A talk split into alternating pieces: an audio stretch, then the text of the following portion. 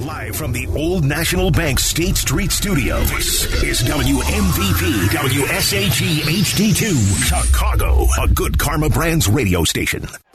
Now back to the sh- sh- show. Chicago's College Tailgate has it all with Shea and Tyler on ESPN Chicago.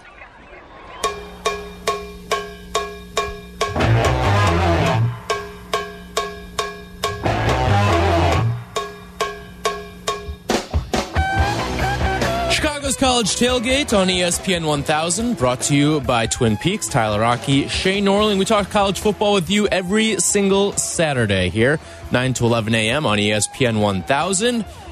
And Shea, we've got the game today, number two versus number three, Ohio State and Michigan, taking place at the Big House. And all the storylines that are surrounding this game, we really haven't had a chance to dive into the actual matchup itself because there are a lot of fascinating nuances into how this game can be won on both sides. But I think you start with the quarterback here. And the quarterback and which team trusts their quarterback more.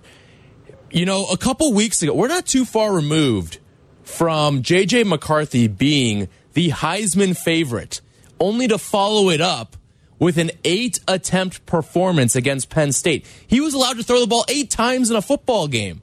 Yep. And even though they went out and won the game, they dominated on the ground as well. They looked good running the football, but Kyle McCord has very quietly put together a very, very good season this year. After today, in all likelihood, he'll be over 3,000 yards for the year. 22 to 4 is his touchdown to interception ratio. He's got a top 10 QBR in the country at 83.8 right now. He, I mean, he's got the weapons. Everything's sort of set up for him to succeed, but he's going out and he's taking advantage of it. And we're talking about a guy who, in game number one of this season, was pulled out for certain series in favor of the backup Devin Brown. Yeah, and these are two teams that like really aren't that different. They kind of want to play the same way. Yeah. Like we know Ryan Day is all about the toughness.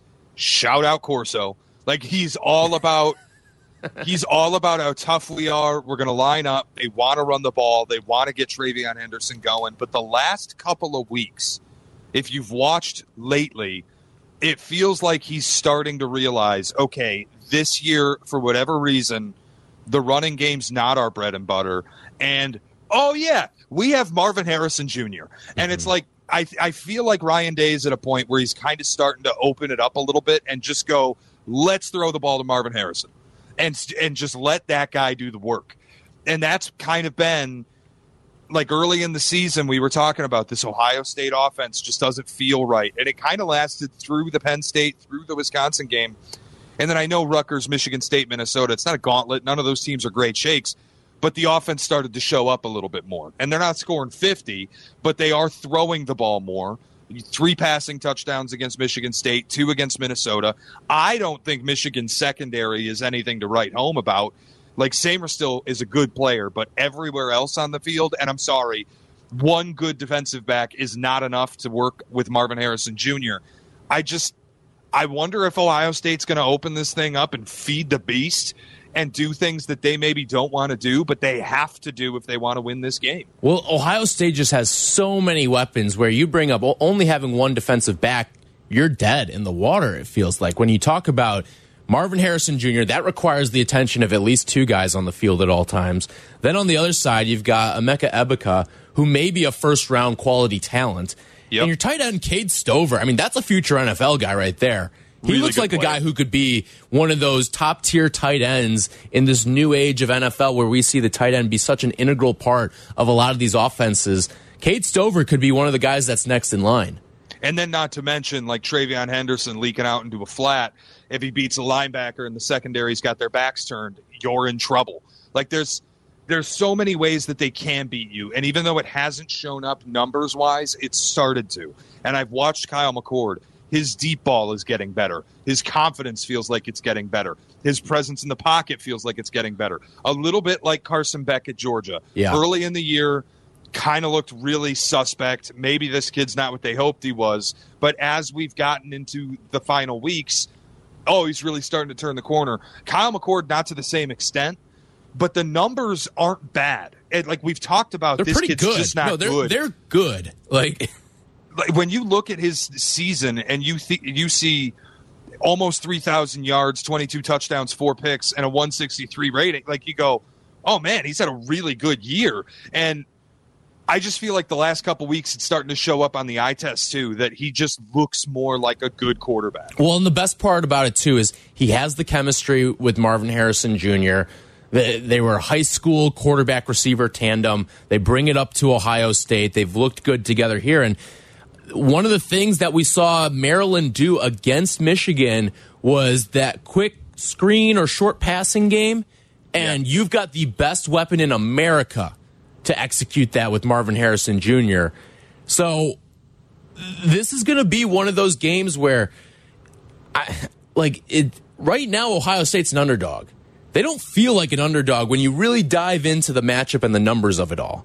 No, they feel like they should be favored. And really like these are two teams that are going in opposite directions. We talked a lot about Michigan's defense, the li- limiting scoring drives. They went you know, eh, eh, the first however many weeks without allowing more than one scoring drive in a game.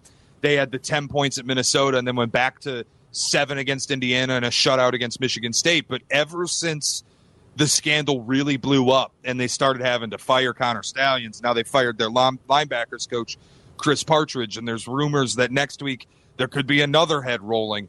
And you just look and go, okay, we know Penn State can't really play offense. They're not good and Purdue stinks. But Purdue got two scoring drives on you. Penn State got a couple on you. Like Maryland, then Maryland, the best offense per like college football rankings that Michigan played all season gets to 24. They got you in a game, and at the end of that game, Maryland had the ball twice with a chance to win. Well, Maryland scored more offensive points than Michigan did in that game too. Right. You you go okay. These two teams, Michigan and Ohio State. Michigan feels like not coming apart at the seams, but certainly not the juggernaut that they were early in the season when they were playing wet napkins.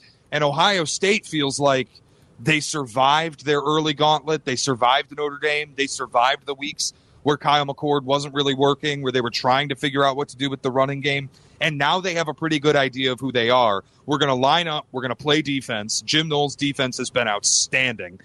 And we're going to just get the ball to Marvin Harrison Jr. And Kyle McCord, our quarterback, we're starting to really trust him. Whereas on the Michigan side, JJ McCarthy has been awful for yeah. two weeks.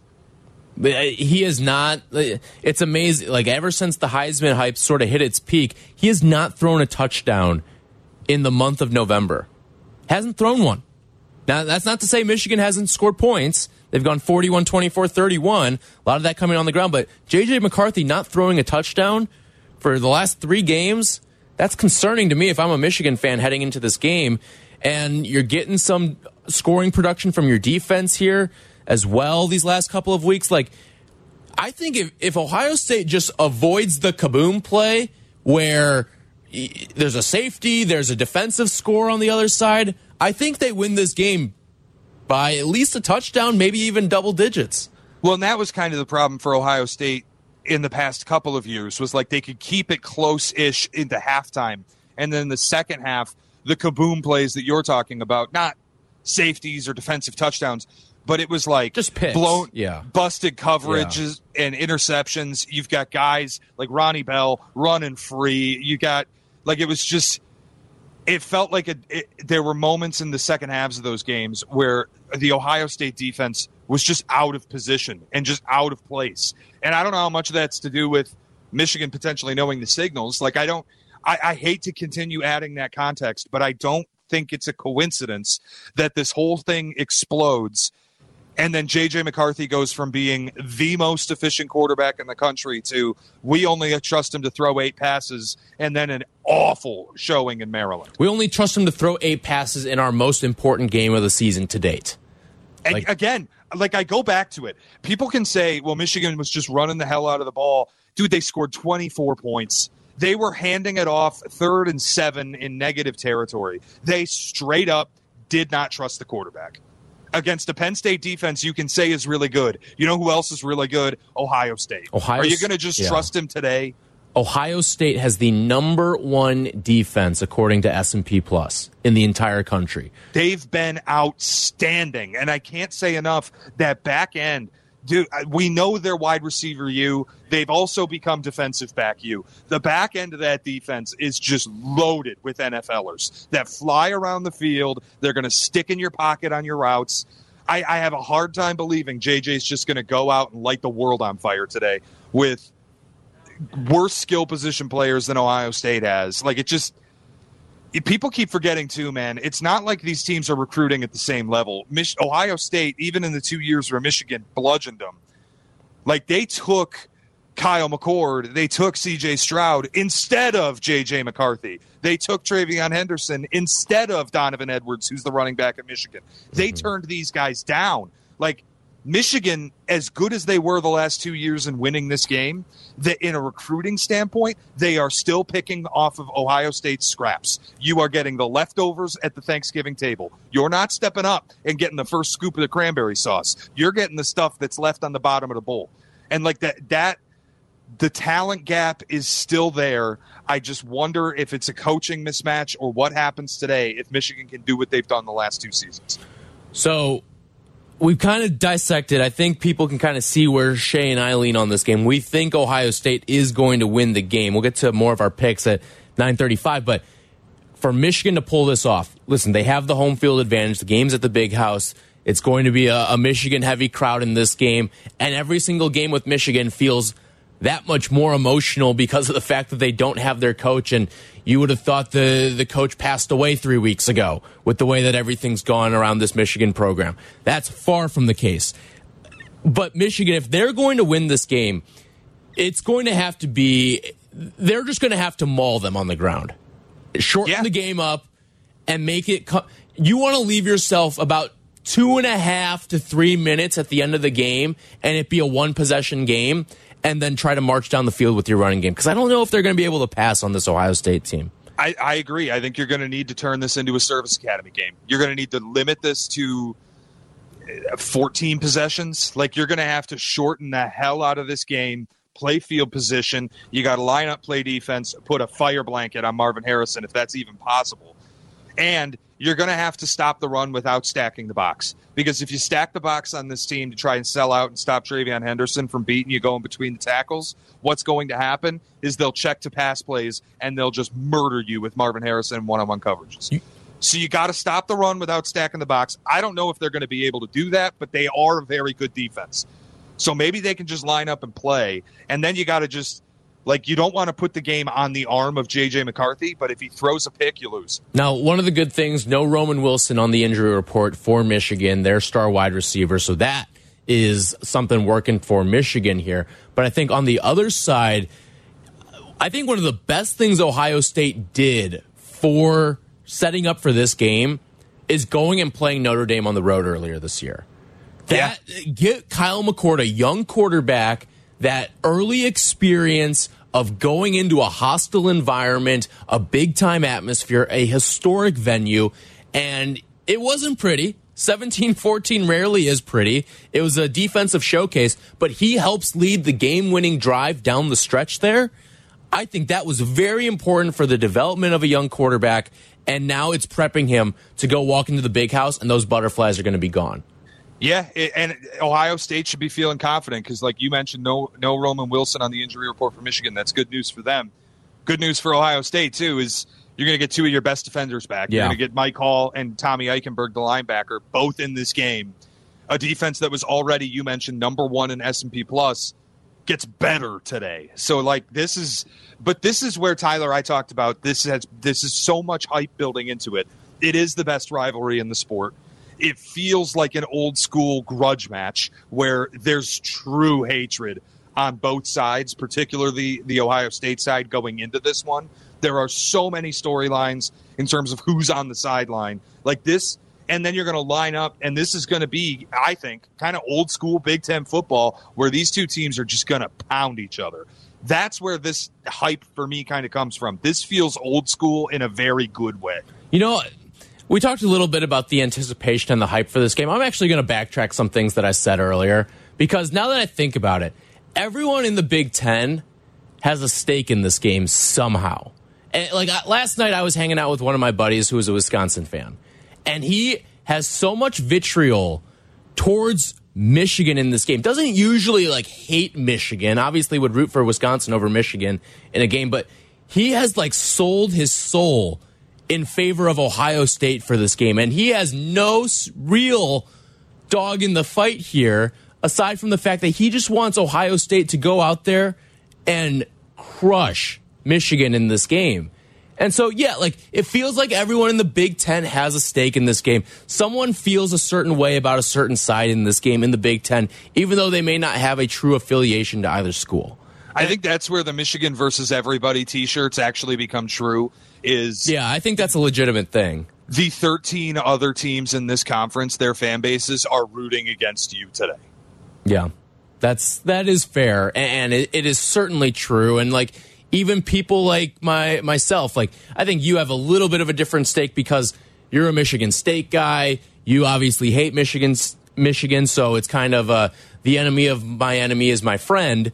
And for me, like I, I want Ohio State to win this game because I think they've been the superior team all year, and I'd love to see this whole thing come to a boil now with Michigan, and you kind of see that the year has been fraudulent once you got busted and caught red handed. And you just think about what happened in the playoff last year, where Michigan wins the game against Ohio State, and then, like, I know they made it look close against TCU. It never felt close. It felt like a mollywopping, particularly in the first half. It's 21 6 at halftime. McCarthy, the pick sixes. It just, it felt like you got your ass kicked by a way, way inferior team. And then Ohio State a field goal away from downing Georgia. I would rather see Ohio State in the playoff. They've got more credibility in those positions to me. Mm-hmm. I'm right there with you on that. 312 332 3776. If you want to join us, anything Michigan, Ohio State on your mind. When we come back, oh, Shea is sweating one out to the finish line here. His Heisman bet on Bo Nix. We'll go through all the Heisman candidates and what's on the line today, and also recap how big Bo's performance was last night and how it's going to impact the finish to the Heisman race. All that coming up next on Chicago's College Tailgate. Chicago's College Tailgate returns in a flash on ESPN Chicago. Chicago's football game day starts with Chicago's College Tailgate. From red shirts to mascots to your school's alma mater, Chicago's College Tailgate has it all. Now back to the show with Shea and Tyler on ESPN Chicago.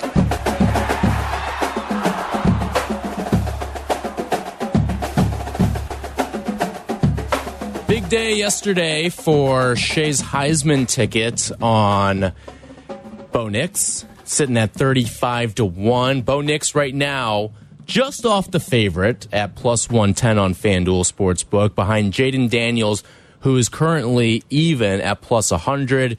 Um, only other people that are really in the conversation Michael Penix Jr. plus 750. And then if you want to get really crazy, Marvin Harrison Jr., if he does a backflip today, he's at 80 to 1. But I mean, let's be real. There are two guys in the conversation. Well, I think Penix isn't out of it. Like if Penix goes out and dominates in the Pac-12 championship game and wins against Bo Nix, it's probably his, right? Can Jayden Daniels lock it up today? Because be he only question. has one more game, and it's today against Texas A&M. Now, here's the the interesting wrinkle to the whole part of it.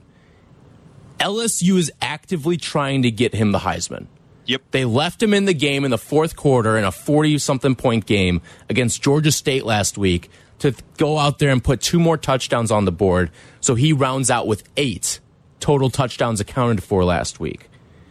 And I don't, Oregon's not trying to get Bo Nix the Heisman. Bo Nix is just playing out of his mind, and Oregon is winning more games than LSU, and everything. The formula is there for Bo Nix.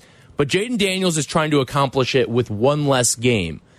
And I think for you, Shea, it's worth trying your way to hedge out of this a little bit. I think What there's is- there's a, a you don't have to put it on Jayden Daniels to win the Heisman, but I think if you put some money today on like the over or on like LSU's team total over, you you could that's kind of a way to potentially middle it. I just, what's the touchdown count for Jayden Daniels against LSU today where he locks up the Heisman? Because I still just think when you've got a guy who's even money against a guy who's plus 110, and the guy who's plus 110 is going to play a bonus game against a rival where he can avenge his only loss in a conference title game, and he's been dominant all season, it feels like Bo Nix, right? Like if just unless Jayden Daniels goes and gets eight touchdowns against uh, A and M today and just puts it out of reach, it feels like this is still Bo Nix's award to lose, right? So right now, Bo Nix has, including last night's game, so he's played the full 12 game slate. He's got 37 passing touchdowns this season to go along with six rushing touchdowns. So that gives you 43. Jayden Daniels on the other side has 36 passing touchdowns, 10 rushing touchdowns. He also has run for over a thousand yards. Yeah, that I mean, number's only going to go incredible. Yeah, I mean, like if if you took team record out of it, Jayden Daniels probably wins this award. But I think team accomplishment has to be a part of the formula. It matters. The voters will mm-hmm. tell you that it matters. Like Yeah. they look at the individual accomplishment and then they look at how valuable was it to your team.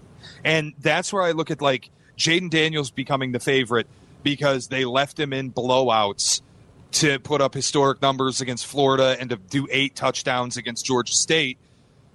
Is that the same as Bo Nix getting five or six in the first half against Arizona State, and then what he did last night? That throw rolling right, mm-hmm. cross his body to the left, deep for a touchdown, another 350 yard game. Like he's doing it against good opponents and in a position where his teams needs him to win games so that they can go to the Pac-12 title and have a chance to go to the college football playoff. Doesn't that make what he's doing more valuable? And I'm not just saying it from a position of, oh, I got to bet on him and I want to win it. I'm also saying, like, if I were a Heisman voter, I can see what Brian Kelly's doing. You have an inferior opponent on the field, and you're leaving your guy out there to just rack up phony numbers so that at the end of the year, the voters who don't watch the games will go, look at the touchdowns versus, you know, what Bo Nix. Mm-hmm. But the context of where it's happening, you're leaving guys in in a blowout in a fourth quarter so that he can get a bonus too. It's that doesn't mean as much to me as what Bo Nix is doing. For the like Bo Nix has weight on his side. Yeah, for the record, I don't care that Brian Kelly's doing this. Like, I, I'm No, I don't for it. either. He I- should I'm- do it. Yeah, like it sells the program well. I think it'd be great. Like, even though he wasn't there for the first one, like you could say LSU has had two of the last what five Heisman. It would be at that point after 2023 with Joe Burrow and and then with Yeah. Jayden Daniels. Like, you could be talking about really selling your program from a quarterback standpoint, which is extremely important in recruiting. Um, I have no problem with what he's doing. I think he should be doing what he is doing, especially when you know your team is out of it in that regard. But yes, I, I do think that Bo Nix, if, if I had to place my money down right now today, it would be on Bo Nix um, be, if I had a vote in the matter, because I think that what he's done has led to more winning football, albeit I don't think Jayden Daniels is contributing to losing football. Of course It- not. He's the only reason they've won Right. the games that they've won. and, and like I guess if we're making a most valuable player case, which I guess the Heisman Trophy is and isn't to a degree, uh, Jayden Daniels is probably more valuable to his team than Bo Nix is. But I think what Bo Nix has done in like the complementary football that that Oregon plays, I do think Bo Nix is a big reason why this team is in playoff contention. It has a chance to to win a national title, and listen, if you swap spots, I think maybe you're looking at a historic uh, Jayden Daniels season. But uh, right now, I have to look at the wins and losses as a part of the formula too, and Bo Nix has that, and, and Jayden Daniels, unfortunately for him, doesn't. And we don't get to do the hypothetical of like, well, if Jayden Daniels played for Oregon, he'd have mm-hmm. 60 touchdowns. Like that doesn't Right. you have to work with what's actually happened in real life. And like I've seen people say, well, if you took Bo Nix off of Oregon, they'd still be 10 and 1. And I'm like, you are out of your mind. If you actually believe you could pull pluck the quarterback off the team and just throw whoever and they're 10 and 1 still, you're insane. Like I agree. I think they're the best team in America. I think they're complete elite at every position group. But if you think you can pluck the quarterback and they'd still be what they are, I completely disagree with you. Yeah. Um, To your point too about Brian Kelly, I don't want it to come across like I have an issue with him rocking with Jayden Daniels late in blowouts and trying to run run the stats. He should be doing that. And there is a certain value. It sounds silly, but like you mentioned selling your program and saying you've had X of the last X Heisman winners. Like that is good, and there is a certain value in being able to say, "Yeah, we had a disappointing season. We lost these games, but we won a Heisman." Like there mm-hmm. is a value in that. So Yeah. I get why he's doing it, and I don't have an issue with it. It just it adds might to the screw you. context. Yeah. No, well, it might screw me, and it adds to the context of is what he's doing more important than what Bo Nix is doing? Like I think Bo Nix is playing mm. in games that should have. If. Yeah, more meaningful Waiting, football. If you're weighting the grade, like I think Bo Nix has a bigger weight on the grades that he's getting in his games, and Yeah. it's maybe not Jayden Daniels' fault, but it is what it is. And this award, I've mentioned a lot. The only two guys who have won the Heisman without making the playoff were Caleb Williams. He was on the doorstep. He played a 13th game. He played a Pac-12 title. He was very close to getting to the playoff. And Lamar Jackson, who rewrote the college football record book. So Jayden Daniels probably the best player in America, but he's not doing either of those two things, and that's what they've mm-hmm. shown it takes to win a Heisman if you're not going to make the playoff. If that's the world I'm living in, then it has to be Bo Nix. Yeah. I think I really do think that it's going to come down to the Pac 12, or not even the Pac 12 winner. Who looks more impressive in the Pac 12 championship between Bo Nix and Michael Penix Jr.? Yeah, I think like who wins the game. And I, I, look, honestly, I think we're at a point where if Penix wins the game, no matter what he looks like, Jayden Daniels is going to win the Heisman because Penix has just strung together three or four mediocre weeks here. If Nix wins the game and he looks great doing it against Washington, I think Bo Nix wins the Heisman. If Penix wins the game and no matter what he does, I think Jayden Daniels wins it. But he could have that Heisman moment. Like, what if he goes out there and drops five touchdowns on Oregon's defense? Yeah, and like I guess we can just make the situation what we want. It's like 38-33 Oregon and Michael Penix has the football with a minute and a half to go and gets his fifth touchdown on a rainbow ball that touches the face of God and then drops into Rome Odunze's hands. Yeah. Like, can go, arcs it like the sphere in Vegas. Heisman moment. Congrats. Here's the trophy. Like I could see that. And, and But listen, and he would have done it twice against Oregon this year. Yep. So you could make that argument for sure. I just think it's if Penix is the guy that comes out on top, I think that's where Jayden Daniels really becomes likely. Yeah, it's it's a good conversation this year. Uh, the Heisman, you don't oftentimes have two, even three candidates still hovering around the Yeah. picture as we go into rivalry week. Usually by now we pretty much know who's going to win the Heisman. Yes. All right, when we come back, we will make our picks for all of the big games on today's rivalry week slate. That's coming up next on Chicago's College Tailgate. Shea and Tyler. Tyler. Chicago's College Tailgate returns in a flash on ESPN Chicago. Now back to the sh- sh- show. Chicago's College Tailgate has it all with Shea and Tyler on ESPN Chicago.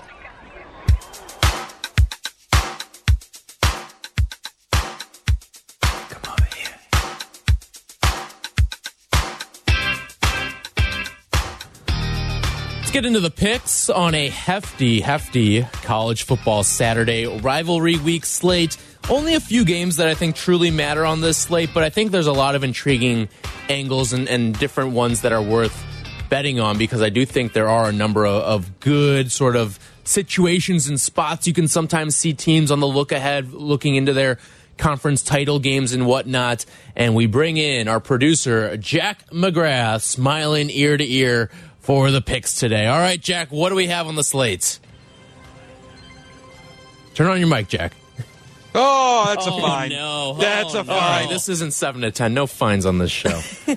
All right, guys, it's rivalry, rivalry Hey, Jack, week. Jack, so buddy, throw- it's Yes. an audio medium, pal. You got to hit the on know, button. I know, I know. All right, it's rivalry week. Throw out the scorebooks. Throw out the record books. First one.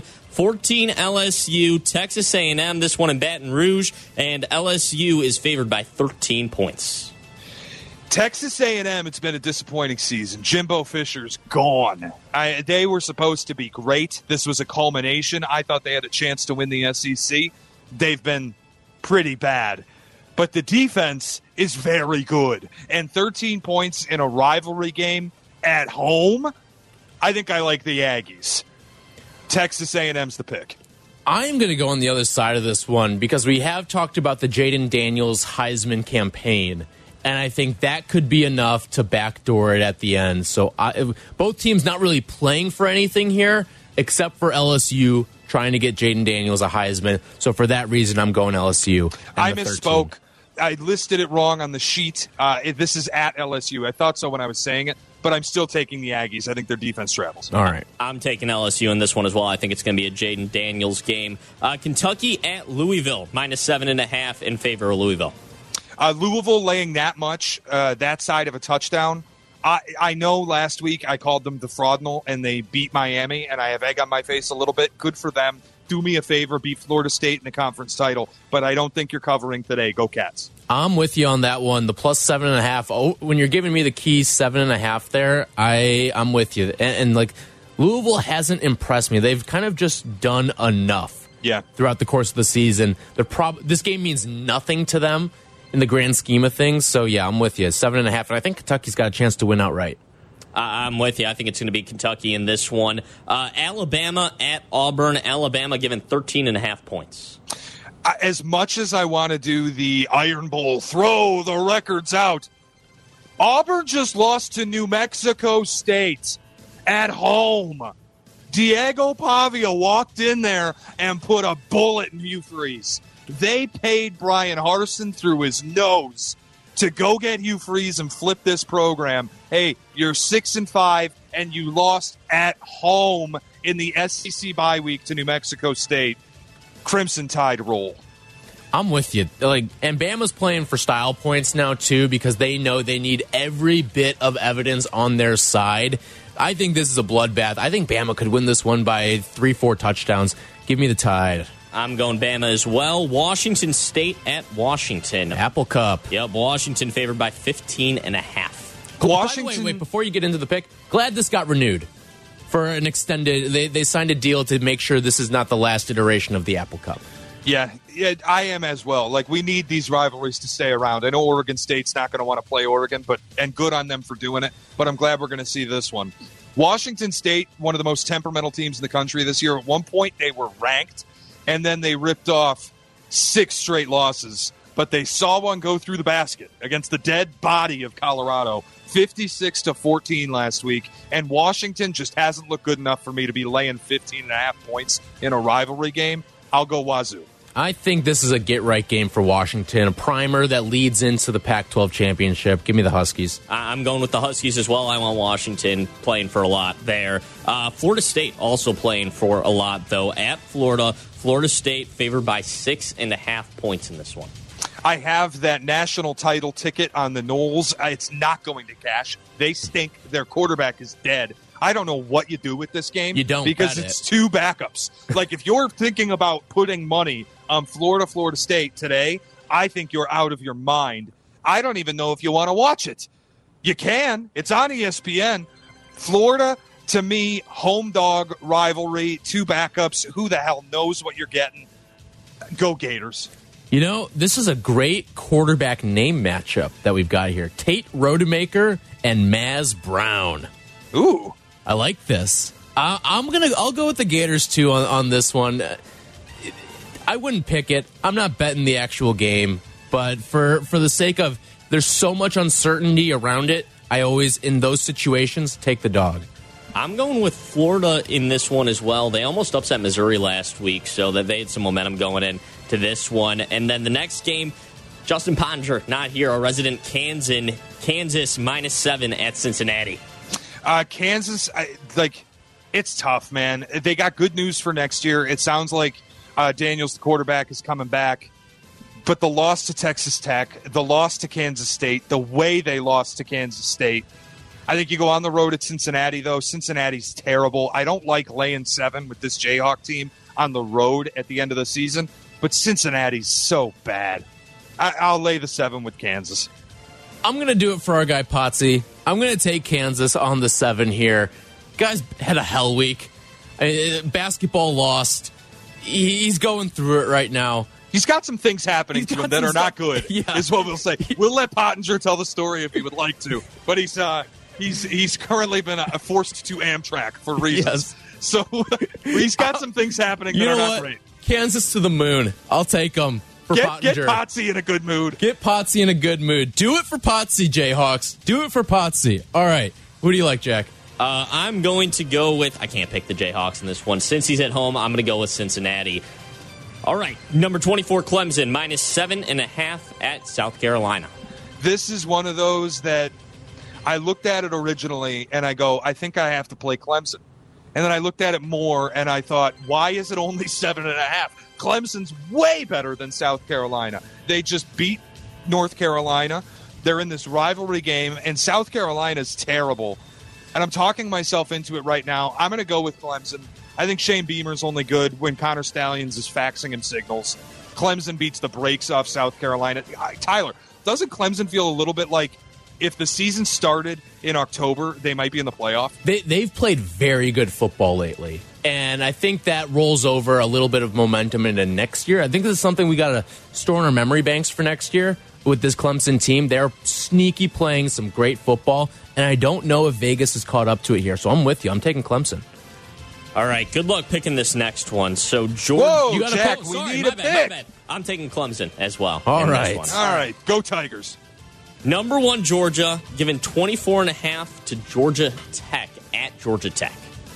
I'm not looking back at the history of this game right now, but I always feel like it's weirdly close in some years. And laying 24 Especially first half- halves.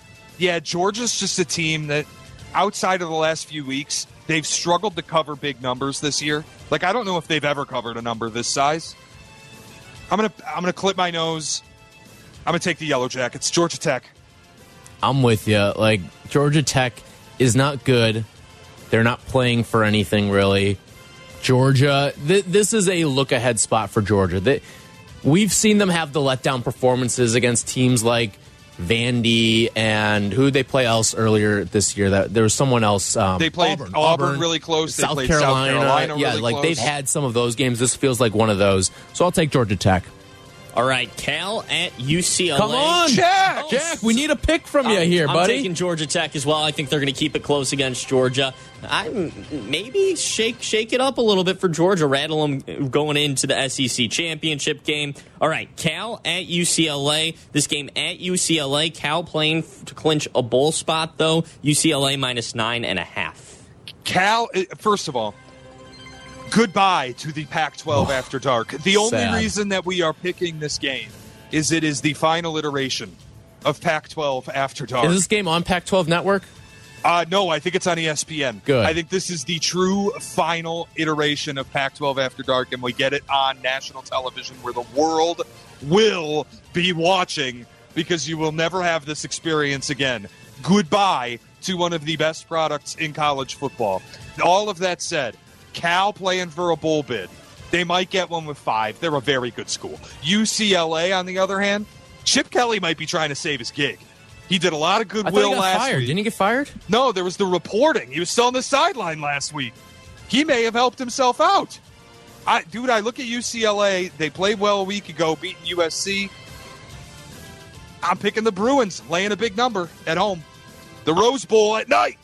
I'm going to take the other side of this one. I'm going to be on Cal. That it's been a scrappy Cal team. UCLA still may win the game by a touchdown or a field goal, but I, I like Cal to cover the nine and a half. They've been pretty solid in these spots this year so far. All right, I am going to take. I, I like Cal in this one just because they're playing for that bowl eligibility. They got something to play for in this one. Now, it's the game that everybody's talking about Ohio State at Michigan. This one was Michigan minus three and a half earlier. It's now moved closer to three on a lot of sites. So, Michigan or Ohio State at Michigan, we'll keep it at three and a half for now, though. All year, Michigan has underwhelmed in the running game. They lost a couple interior players. I don't think they're they're as high level at the guard position. Now, in the last couple weeks, the tackles are starting to look bad, and JJ McCarthy is starting to look bad. And you wonder, is all that signal stealing coming home to roost? Ohio State walking in three and a half point dog. I've seen this get bet down to three at some places. Guys, I think you can keep the points. Buckeyes walk into Ann Arbor and win. Go Bucks. I'm with you.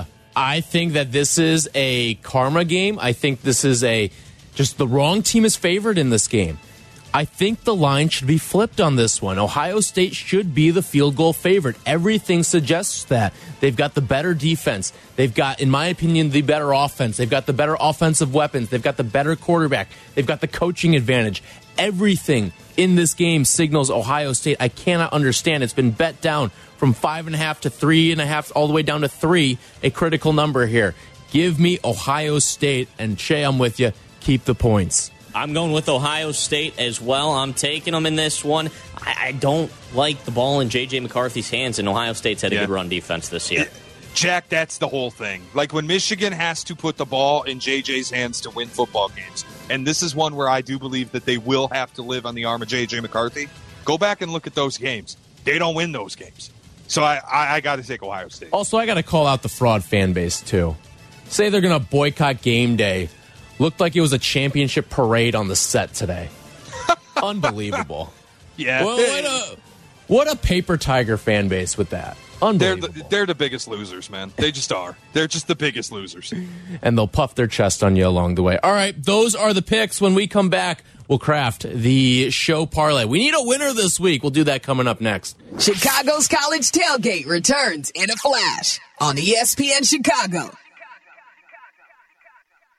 Chicago's College Tailgate. Now back to the show with Shea and Tyler on ESPN Chicago. Thank you to Jack McGrath for producing today's show of College Chicago's College Tailgate. We will be back next Saturday from 9 to 11 a.m. right here on ESPN 1000, getting you set for everything championship weekend. And that will include a recap of the Pac 12 championship. I love that Pac 12 championship night game on a Friday. So we'll dive into all of that. And don't forget the Chicago's College Tailgate Recap podcast. Shea and I will break down all of the big games from the weekend for you Monday morning. That'll be in your feeds for you throughout the week. And we will break down all of the big matchups and get you set for your championship weekend of college football. All right. As we do always to close out the show, it's the official Chicago's College Tailgate parlay. We each grab a leg. We have yet to hit one this year. We've come close many a time, but it is time to finally win one, boys. And maybe it's because Justin Pottinger is not here and we are subbing Yeah. in Jack McGrath that we are going to find ourselves a winner today. So let's go around the room. Shea, what do you like for your pick this week? I was thinking about trying to boost the juice a little bit and going with Ohio State on the money line, but I am switching my pick on the parlay. I'm going to go with LSU and Texas A&M under 67 is what I'm looking at on my screen. Okay. And I just think LSU's defense is terrible. LSU's offense is great. A&M's offense is terrible. A&M's defense is great. I have a hard time believing with what I've seen from both these teams that A&M's defense is just going to get lit up like it could, but A&M bogs down so much offensively. I don't know how this game gets to 67. Could it be 52 to 10? Yeah, and you win. So like I'll go under 67. For my pick, I am going to go with the under in Michigan and Ohio State. Sits at 46 and a half. I really think Michigan knows that their best chance of winning this game is to shorten it up, run the football here, and I don't think they're going to have much success. I think both of these defenses are very good too. So I think we're getting a lower scoring game here, under 46 and a half on Michigan and Ohio State. Jack.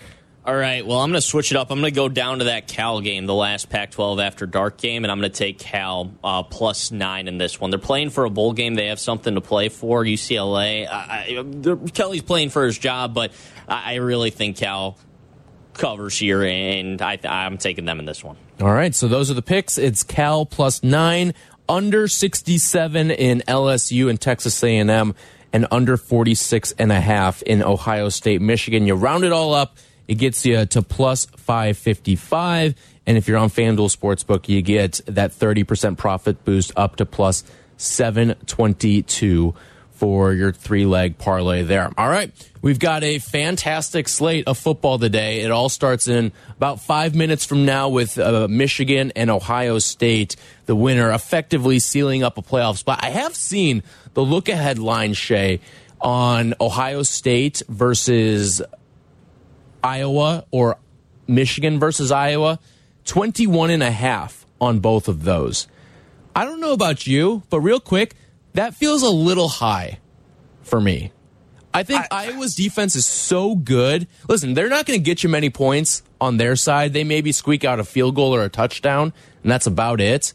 But I don't know if we see Michigan or Ohio State put a big number up on Iowa's defense. My only worry is could you see the game be 24 nothing final and you lose? That's fair. Like I, I could never bet Iowa on the number there. I'll bet the under. Iowa unders one more time. Yeah. And then we'll ride it one more time in the bowl game, too. Absolutely. Yeah. what a sham they get to go to a bowl. Oh my goodness. Get to go to a bowl. They're going to go to a good one too. They're 10 I know they're going to they're going to go to a New Year's 6 bowl. 10 what and 2 sham. conference runner up. What an absolute sham the Big 10 is. I'll throw they're going to play there. in the Peach Bowl. I'll throw it out there though. Iowa hasn't given up 21 points since September. They haven't even get Yeah, allowed but 20 Jack, points- they haven't played points. anybody. That's fair, but Yeah. still. They're playing the Sisters of the Poor. They're playing Northwestern and They Nebraska. did let up 33 against Penn State, but I think part of that is also James Franklin knows the numbers too, heading into those games. Yeah, he So, needed to cover. Yeah. All right, that's going to do it for us here on Chicago's College Tailgate. Peggy and Dion is coming up next. We'll talk to you next week at this time, 9 to 11 a.m. for championship weekend, and we'll also hit you on the Chicago's College Tailgate podcast that's dropping on Monday. We'll talk to you then. Chicago's College Tailgate returns in a flash on ESPN Chicago.